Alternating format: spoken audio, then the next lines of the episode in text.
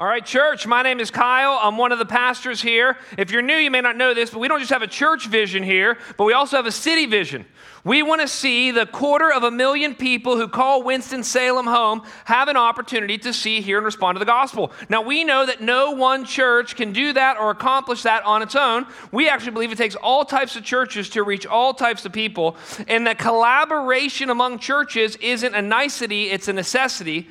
And so we do several times a year different events and opportunities together with other churches. This year we did Crash the Dash. Uh, this was an event that started on Wednesday, went through yesterday. Uh, we had almost 100 people serving at Cook Elementary School and other places all around. And here's what we were doing we were going to places and we were serving them in Jesus' name. Uh, here's what Christians try to do we try to go to places and we want to uh, bring help and give hope. That anywhere we go, we say, How can we help? And then as we're helping, we're building significant relationships, we're having conversations, we're seeing needs, and we're sharing the hope that we have in Christ. We're very, very excited about our partnerships with other churches as well as with organizations in the city, and we just wanted to pray for them at the beginning of the service. You pray with me? Lord, I thank you for the many churches that helped uh, with Crash the Dash. I thank you for Harvest Bible Chapel in Winston. Uh, I thank you for uh, churches like Redemption Hill Church and Tapestry Church and others. I thank you for Cook Elementary School and other organizations that are meeting needs in our city. And we just want to come alongside and do two things, Lord. We want to help and we want to bring the hope of the gospel. We ask this in your name. Amen. What are you afraid of? What are you anxious about? What are you worried about? What are you scared about? Maybe it's spiders, maybe it's snakes, maybe it's heights, maybe it's clowns. Uh, I was reading about phobias this last week, and, uh, and they said there's a, there's a phobia for anything, as you would imagine. Uh, one of the phobias is the fear of peanut butter sticking to the top of your mouth. There's a name for that phobia. Can you believe it? That's right. Um, the two biggest phobias, or the two biggest fears that always show up anytime a study's done, and you may have heard this before, is the fear of death and dying, understandably. And, and oftentimes you'll hear the second biggest fear you'll often hear is public speaking.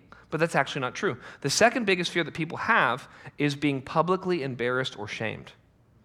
So, actually, the whole reason that people are afraid to get up and talk is they're afraid they'll have nothing to say or they'll say something stupid.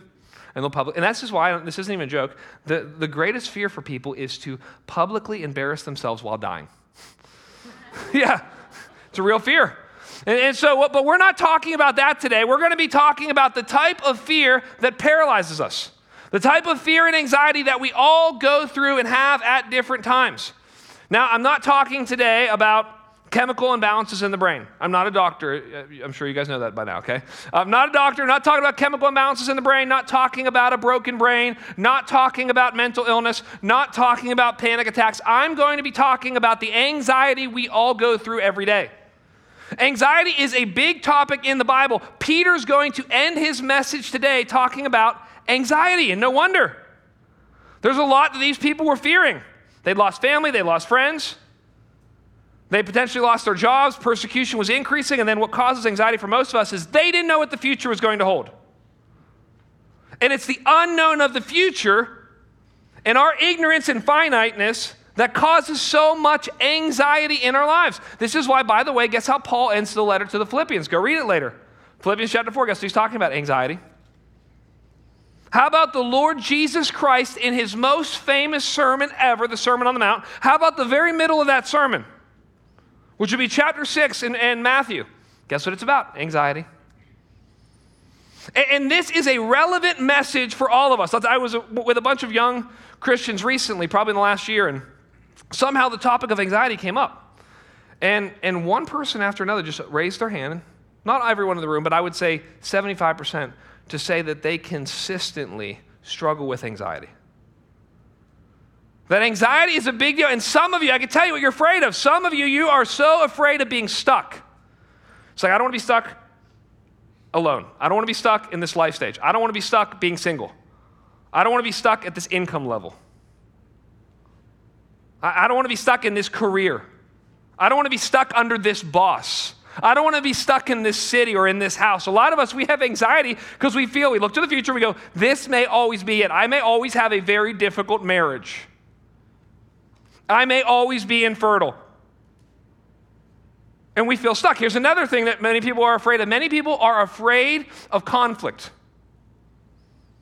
And some of you, it's holding you back. There are conversations that you have been avoiding and ignoring. There are conversations you need to have with your spouse, or you need to have with your boss, or you need to have with your kids.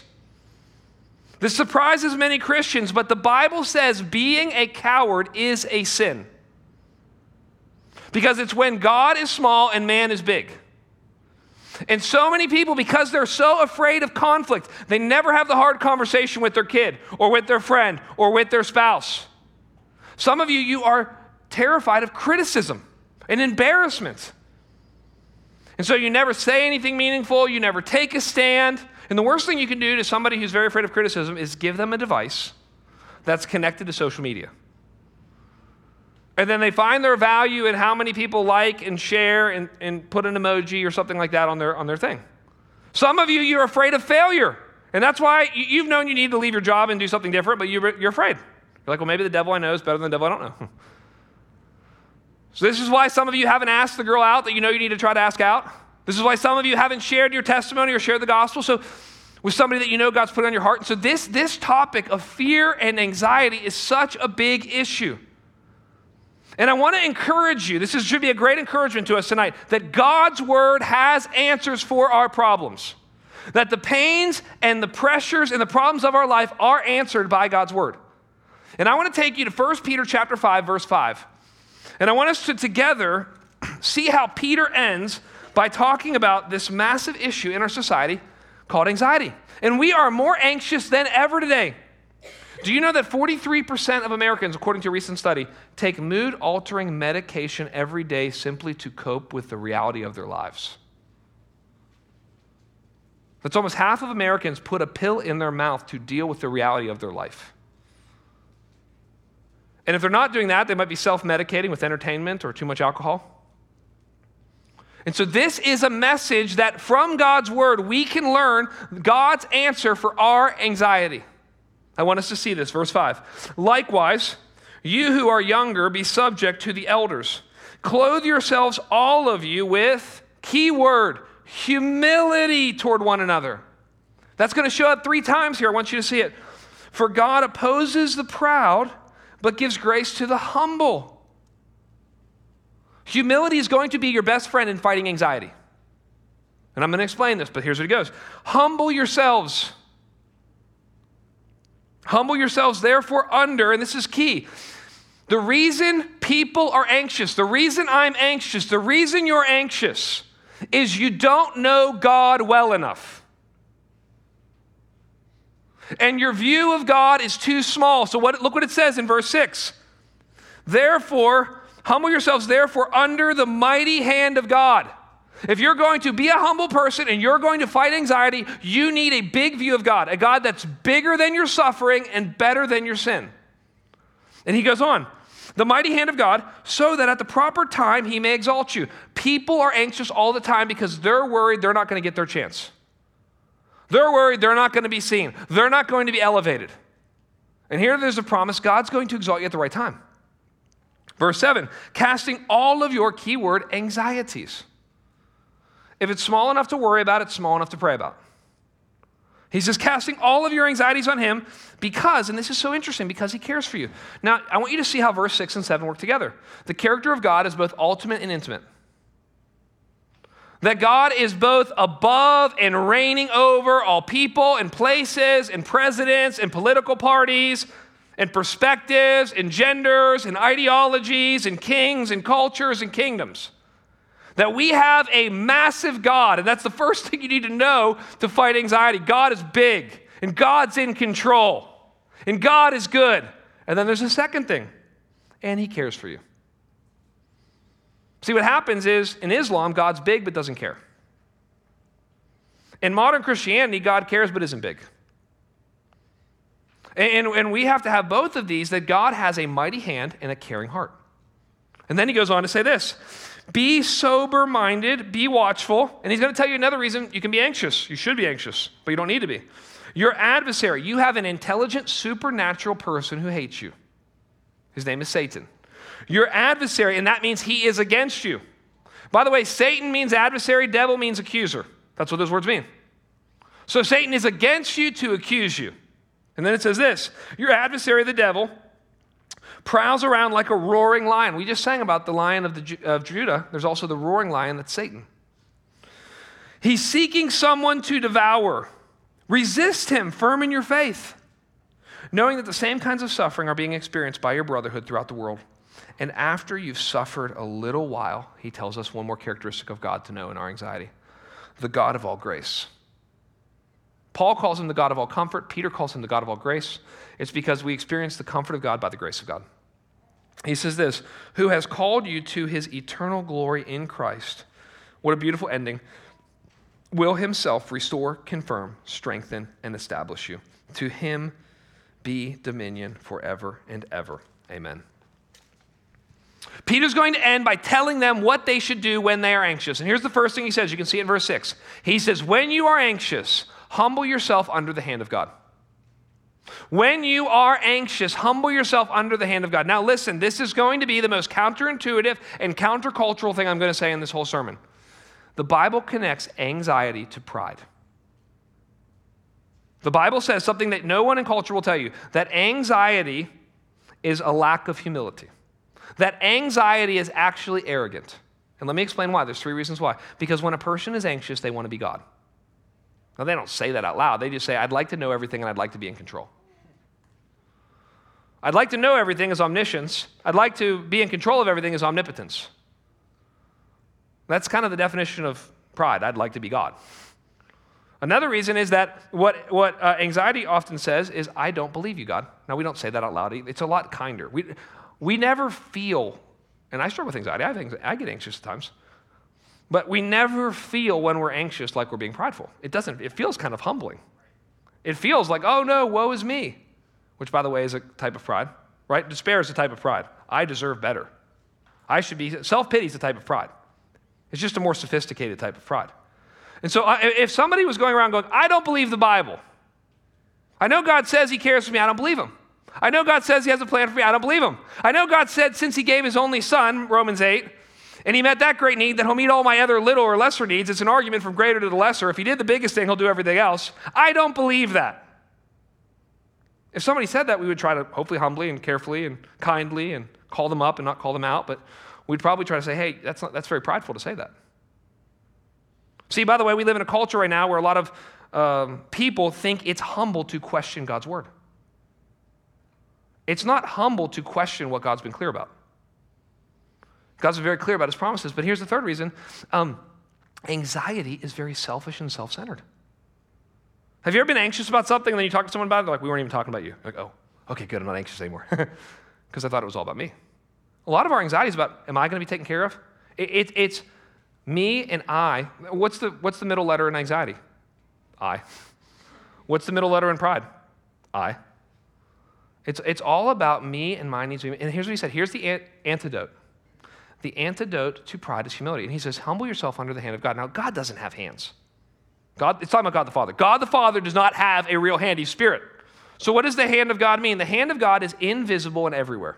The hand of God is the plan of God. That's what it represents. It's the only time it's used in the New Testament, the phrase the hand of God. It's used in the Old Testament all the time. In the Old Testament, God would say, with an outstretched arm and a mighty hand, I'm going to save my people. The hand of God is the plan and providence of God. Here's what it means what, here's how, and this is hard, and I can't answer every question on God's sovereignty and man's responsibility, but here's what the Bible says humility begins by realizing God's in control. Humility begins by saying, everything that happens in my life is Father filtered. Humility begins by saying there are no accidents when it comes to God's perspective. There may be accidental pregnancies, there's never an accidental baby.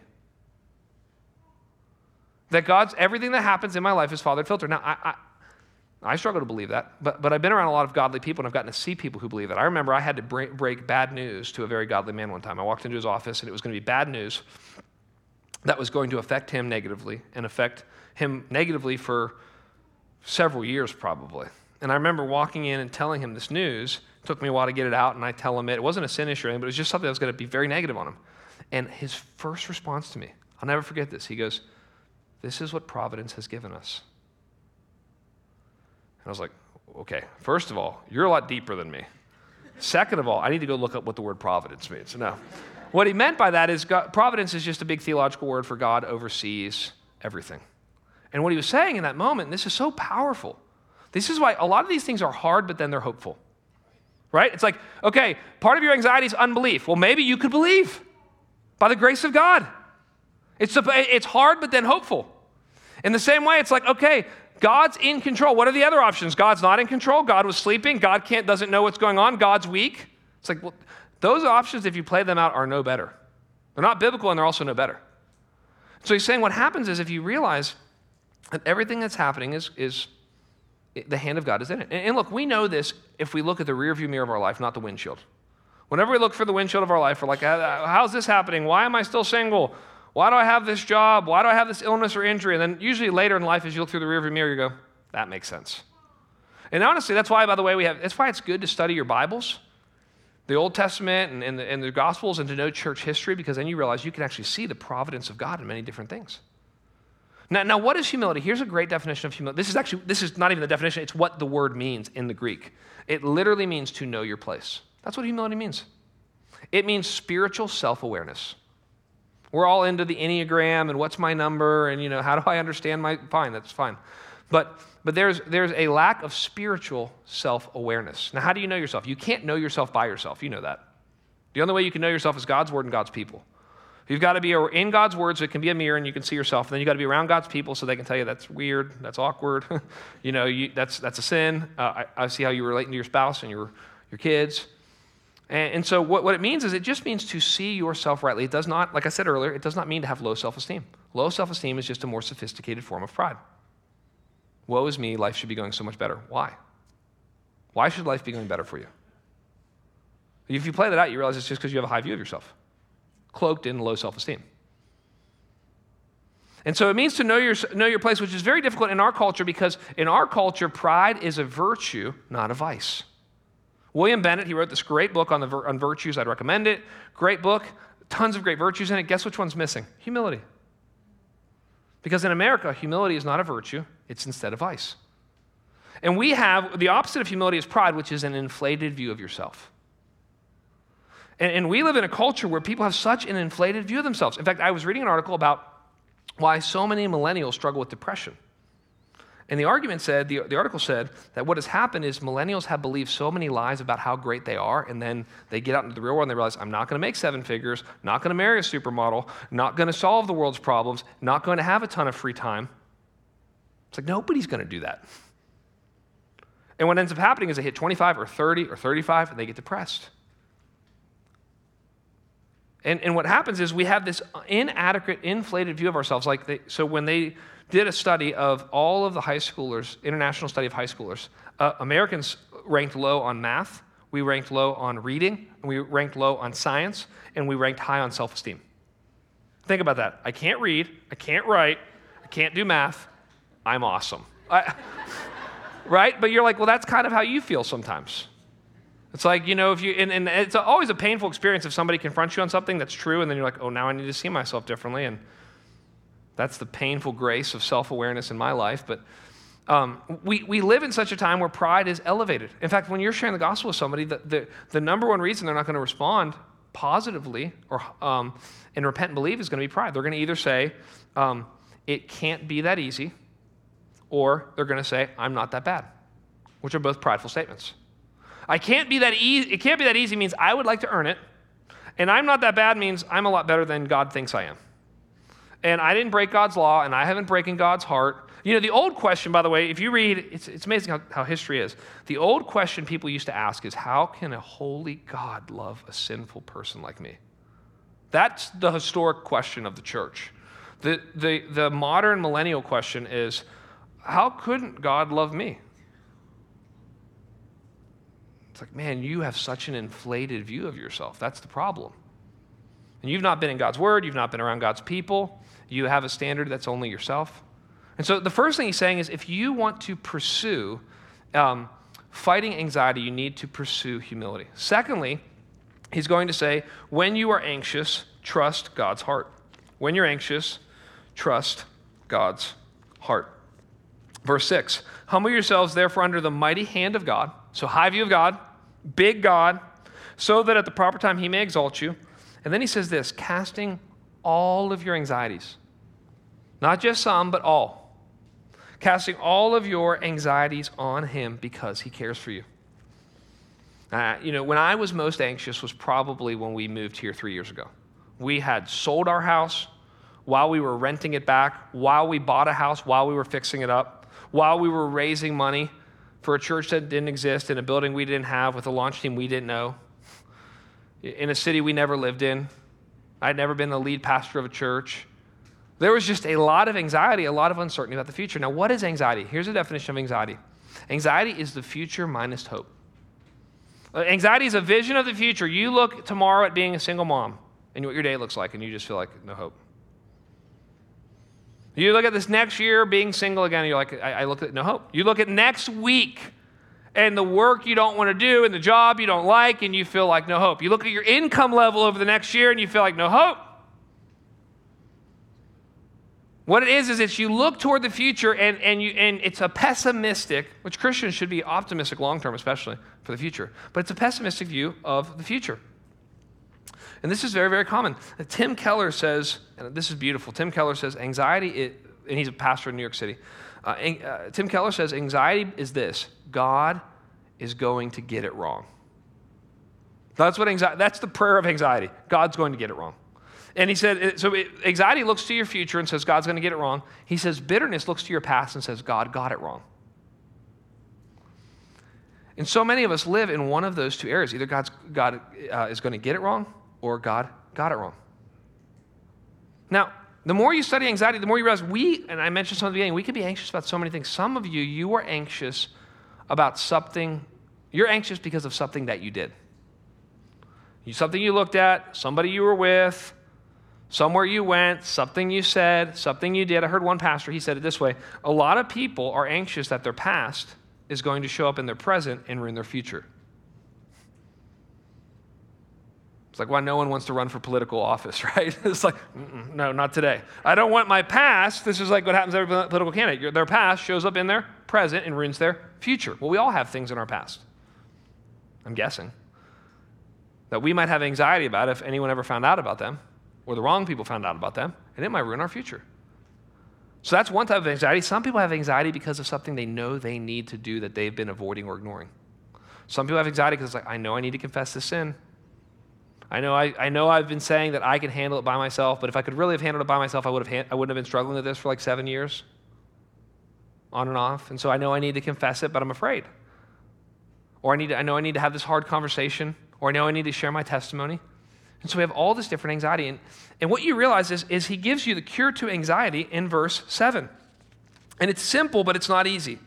It's simple, but it's not easy. Here's what he says casting all of your anxieties on Him. In other words, give your anxieties to God. Well, what's the opposite of that? Holding on to them. Do you know that anxiety is meditation on the wrong thing? You know, the Bible says, hey, meditate on my word. Think my meditation is think God's thoughts after him. That's the definition of meditation. Whatever God has said in his word, think those thoughts. By the way, this is why when Paul, when Paul deals with anxiety in chapter 4 of Philippians, he's like, um, don't be anxious. And then he says, think on these things, what's good and pure and beautiful. What he's saying is you need to meditate on the you got to win the battle of the mind. And that you have to meditate on the right things. And, and anxiety is meditating on uh, the future minus hope, basically. And so what you realize is that anxiety has no advantage and worry doesn't work. That if you the more you are anxious, the opposite of casting will be to hold on to them. And if you hold on to them, it doesn't do you any benefit. You can't control the past or change the past, you can't control the future. And worry, I think you know this too, often makes things worse. You start getting incredibly anxious, what do you start doing? You're eating too much, or you're not eating at all, or you're drinking too much, or you're sleeping too little, or your eye starts to twitch and everyone thinks you're flirting with them. Okay? I mean, these, these things happen. People have anxiety, and so what do you do? You have to give it to God. Now, here's what it means when it says cast your anxieties, it literally means dump them, unload them, let them go. It's not even a, a big word of effort. It, the whole idea is just let them go. The idea is to talk to God about everything. It's like, what are you anxious about? Oh, I'm anxious about my marriage. Talk to God about it. Give it to God. I knew one guy, he said that he actually just liked to visibly do this. I mean, uh, this isn't in the Bible, I'm just showing you. Put your, you know, but he used to, he used to put his, like to put his hands out, give it to the Lord, and then symbolically turn his hand over. Say, Lord, I'm just I'm giving you my marriage right now. It's very difficult. I'm giving you my rebellious child. I'm symbolically doing that. I'm trusting you with it. I'm giving you my sick grandchild. And I'm just going to give this to you, and I'm going to, I'm going to trust you. Doesn't mean I'm not praying about it anymore. Doesn't mean I'm not making decisions. Doesn't mean I'm not ambitious. Doesn't mean I'm not moving toward things. But I'm going to give it to you. The truth is, if we don't give God our anxieties, we will find a functional Savior to deal with our anxieties. Sometimes our functional Savior is called alcohol. And the reason people drink too much, the number one reason is because what the reason that alcohol is the number one abused drug is because it deals with anxiety. I'm not a doctor again, but as I've read about it, what it does is it, it, it loosens, relaxes, and warms the part of your brain that deals with anxiety. This is why people who are nervous and they're going out to party, what do they want to do? They want to drink. Why? Because it calms them down. This is why one of the first signs that somebody's depressed or somebody's struggling with anxiety is they're sleeping a lot. It's too painful to be awake, it's too painful to be conscious. This is why a lot of times people find themselves in unhealthy relationships. I'm not saying in every situation, but often what I've seen happen is a girl who has a lot of anxiety ends up in the wrong relationship with a bad guy. Why? Because he knew where he was going. Because he was going in the wrong direction, but he was headed somewhere. Because he, he looked like somebody who was in control of his life, and her life felt so out of control. And so we need to begin to give these. And then here's the second thing you do, and this is a big, big thing in the Bible. And I'll, and I'll show you where it comes from. But after you cast them and confess them, you confront them. You cast and confess your anxieties, and you voluntarily and incrementally confront them. I mean, that's taught from Genesis through Revelation. Every, so there are 365 fear nots in the Bible, which is just another way to say give God your anxiety. It is the most common command in Scripture. There's enough, there's one for every day of the year, except on leap year. Okay. Um, and, and, and, what it's saying with fear not, it's saying, here's what I want you to do. I want you to give them to God, and then I want you to voluntarily and incrementally confront them by faith in Christ and by the grace of God. Because if you don't, your, your circle is only going to get smaller. You're going to get more and more afraid of things. And I've actually seen this happen. This is, by the way, why, why when I'm talking to couples, one of the biggest things I talk to people about is are you able to talk about this conflict? Are you able to have a conversation about this? No, we can't. That's a problem. You are so afraid to talk about this issue, it's paralyzing to you. That what you need to be able to do is you need to be able to confront and talk about the things you're fearful and the things that you're afraid of. Here's the next thing he says. He says, After that, when you are anxious, resist the enemy of God. When you are anxious, resist the enemy of God. Verse 8, he says this Be sober minded. And that means more than don't get drunk. What that means is be spiritually awake and alert. And then he says this be watchful. Now that's interesting. That, that, that literally means to pay attention. Paying attention is different than thinking. When you're thinking, you're thinking about what you already know. You're thinking on it, you're meditating on it. When you're paying attention, you're watching for what you don't know. You're watching for what you don't understand. Why is our marriage so difficult right now? Why has our son been acting differently? Why is that person not been attending group? Why you're looking for what you don't know. That's by the way, that's one of the definitions of humility. I'm looking for what I don't understand and what I don't know because I know there's so much I don't know and I don't understand. He says this Be sober minded, be watchful. Your adversary, the devil, prowls around like a roaring lion seeking someone to devour. What he's saying is that we have a real enemy, and his name is Satan or the devil. Now, today, most people they think the devil's kind of a you know the, the devil is in a red suit with a pitchfork and you know lives in hell and is throwing a big party. That's kind of the classic kind of, or you, or you could watch Lucifer on Netflix and get an idea of the devil, I guess. Or you could watch Good Omens on, on Amazon. It's amazing how even these main, uh, mainstream TV shows are now having kind of a commentary on the devil. Well, the first thing you have to do is you have to realize that the devil is real. Now, this is interesting because um, there was an interview with Antonin Scalia. Antonin Scalia was a Supreme Court justice who, who died in the last few years. And during an interview, they were talking about good and evil in this interview, and the devil, the conversation about the devil came up with a, a Supreme Court justice. Doesn't happen every day. So I have the transcript here. Listen to this. He, this, this young guy comes and interviews him from the New Yorker. They start talking about good and evil, and this is what Antonin Scalia says. I believe in the devil. Of course I do. Yeah, he's a real person. Come on, that's standard Catholic doctrine. Every Catholic believes that. In the Gospels, the devil's doing all sorts of things. He's making pigs run off cliffs, he's possessing people and whatnot.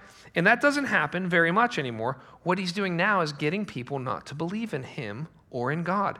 He's much more successful that way. So he says this.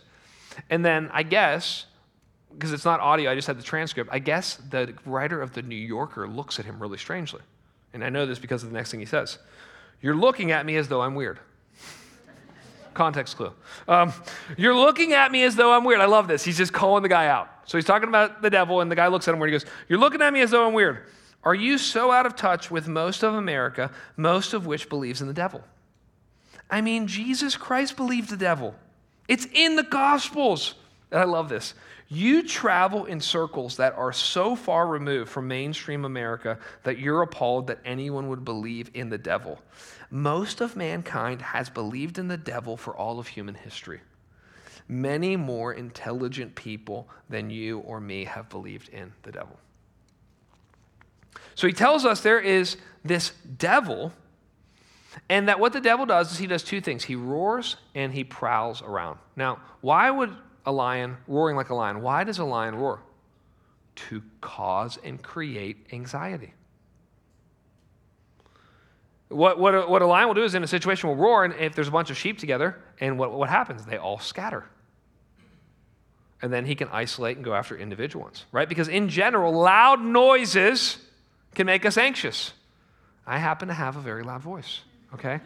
My wife, every once in a while, God bless her, in the most Christ centered, humble, godly, spirit filled way, um, will say to me, Kyle, you are talking so fast and so loud right now that it's giving me anxiety.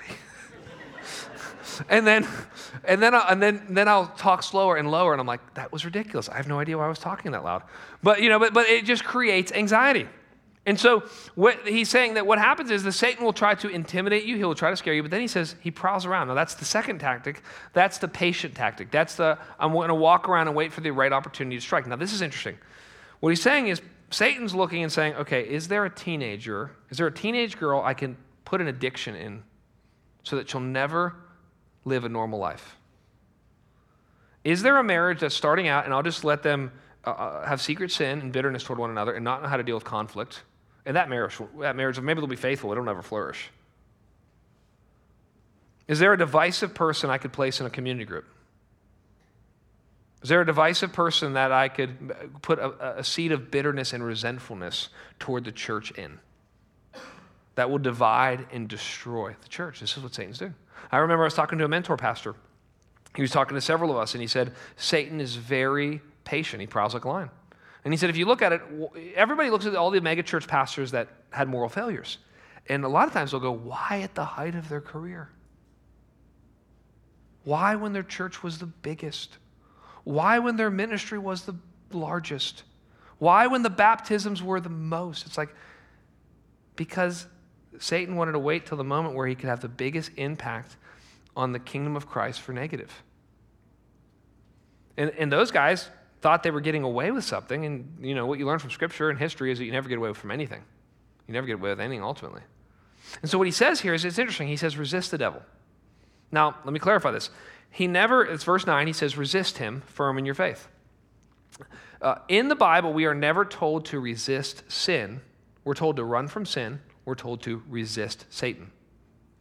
It's because you can't really resist sin. Like the more you think about it, the more you're going to do it, right? The more you mull over in your mind what your boss did and how bitter you are and how your friend did this, and the more bitter you are, right? What happens? The more you try to resist it, I don't want to think about it, the more you think about it. The more I tell you, don't think about a pink elephant. Don't you ever think about an elephant that would be pink. It's like, well, okay, I don't want to think about it. Well, you're going to think about it. So the way that you deal with sin is you either run from it, like you have the example of Joseph in the Old Testament, right? Potiphar's wife, if you know that story, comes after him. He puts his Nike, Nikes on and gets out of there he, he runs.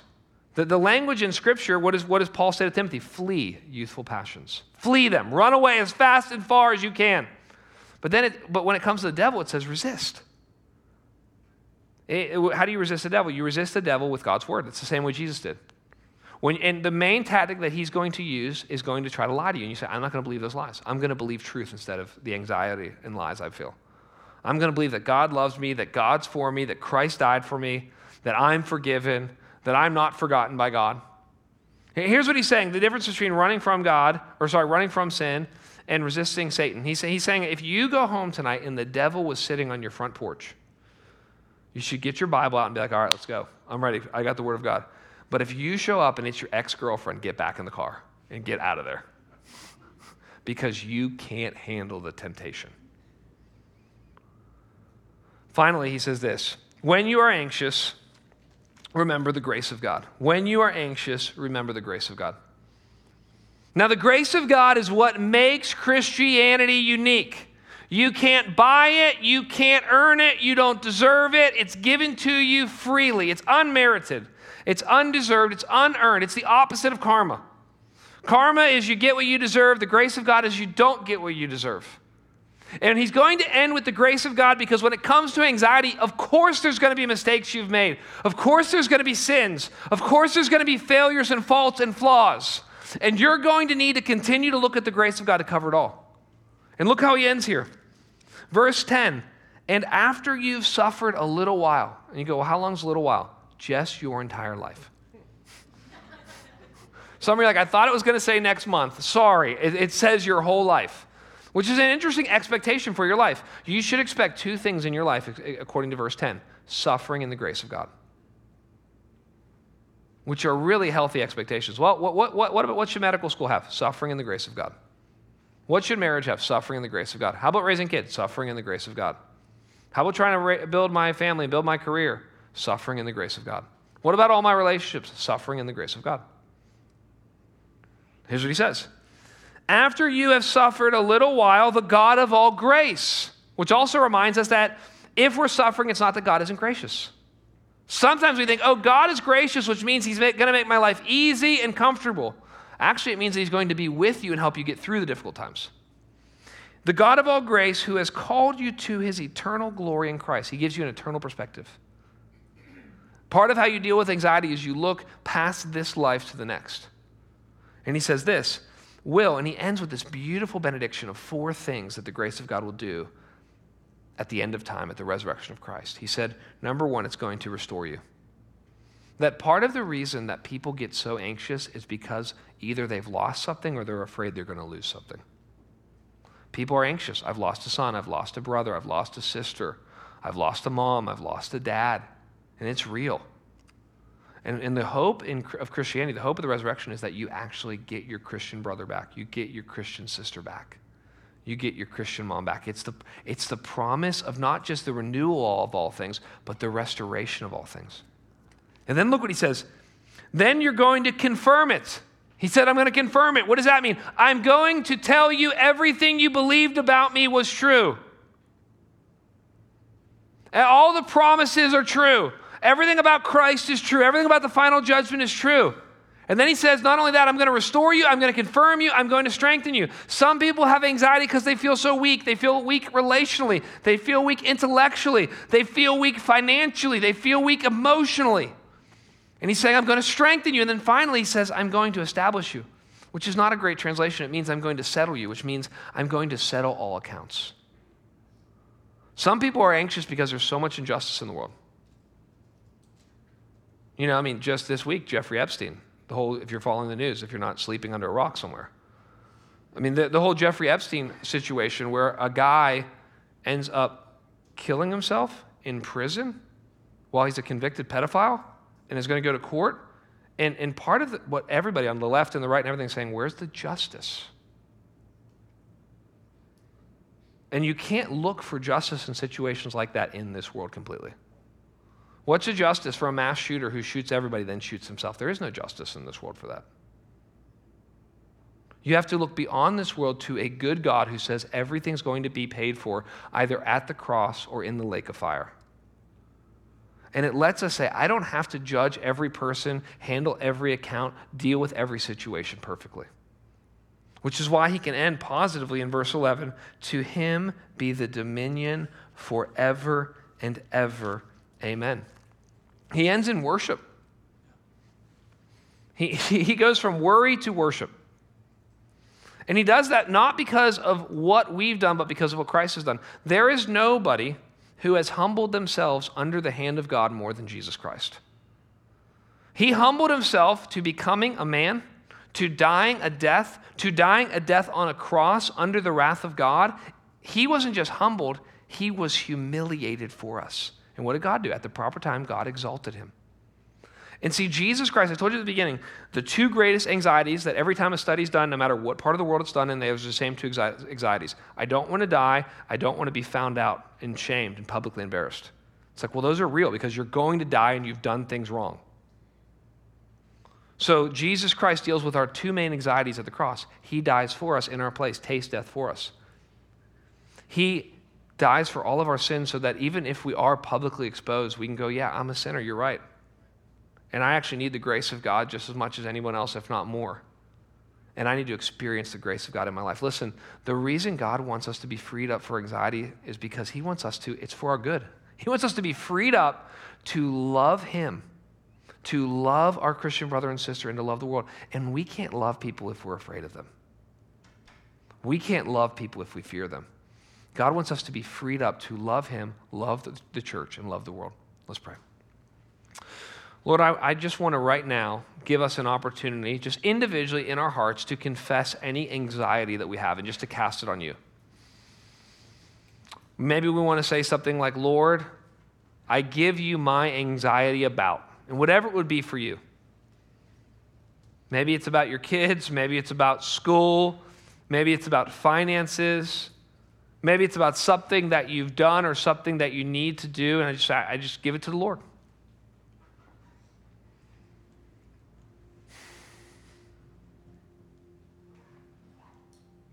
Maybe you just need to take a moment, you need to humble yourself and say, Lord, help me to know my place. Help me to know these two realities of my life that you have a mighty hand and you have a caring heart. What do you need in your life right now to accept? You need to say, Lord, I just accept this. I accept this is what the stage of life you have me in. Doesn't mean I don't have godly ambition, doesn't mean I don't desire things, but I'm I see your hand and your heart in this. Lord, I pray for our church that we would be freed from anxiety, that we would be freed up to love our neighbors, to love our brothers and sisters in Christ, to love our family members who are far from God but close to you, Lord. Give us the grace to humble ourselves, to resist the devil, and to trust in the grace of God. We pray this in your name. Amen.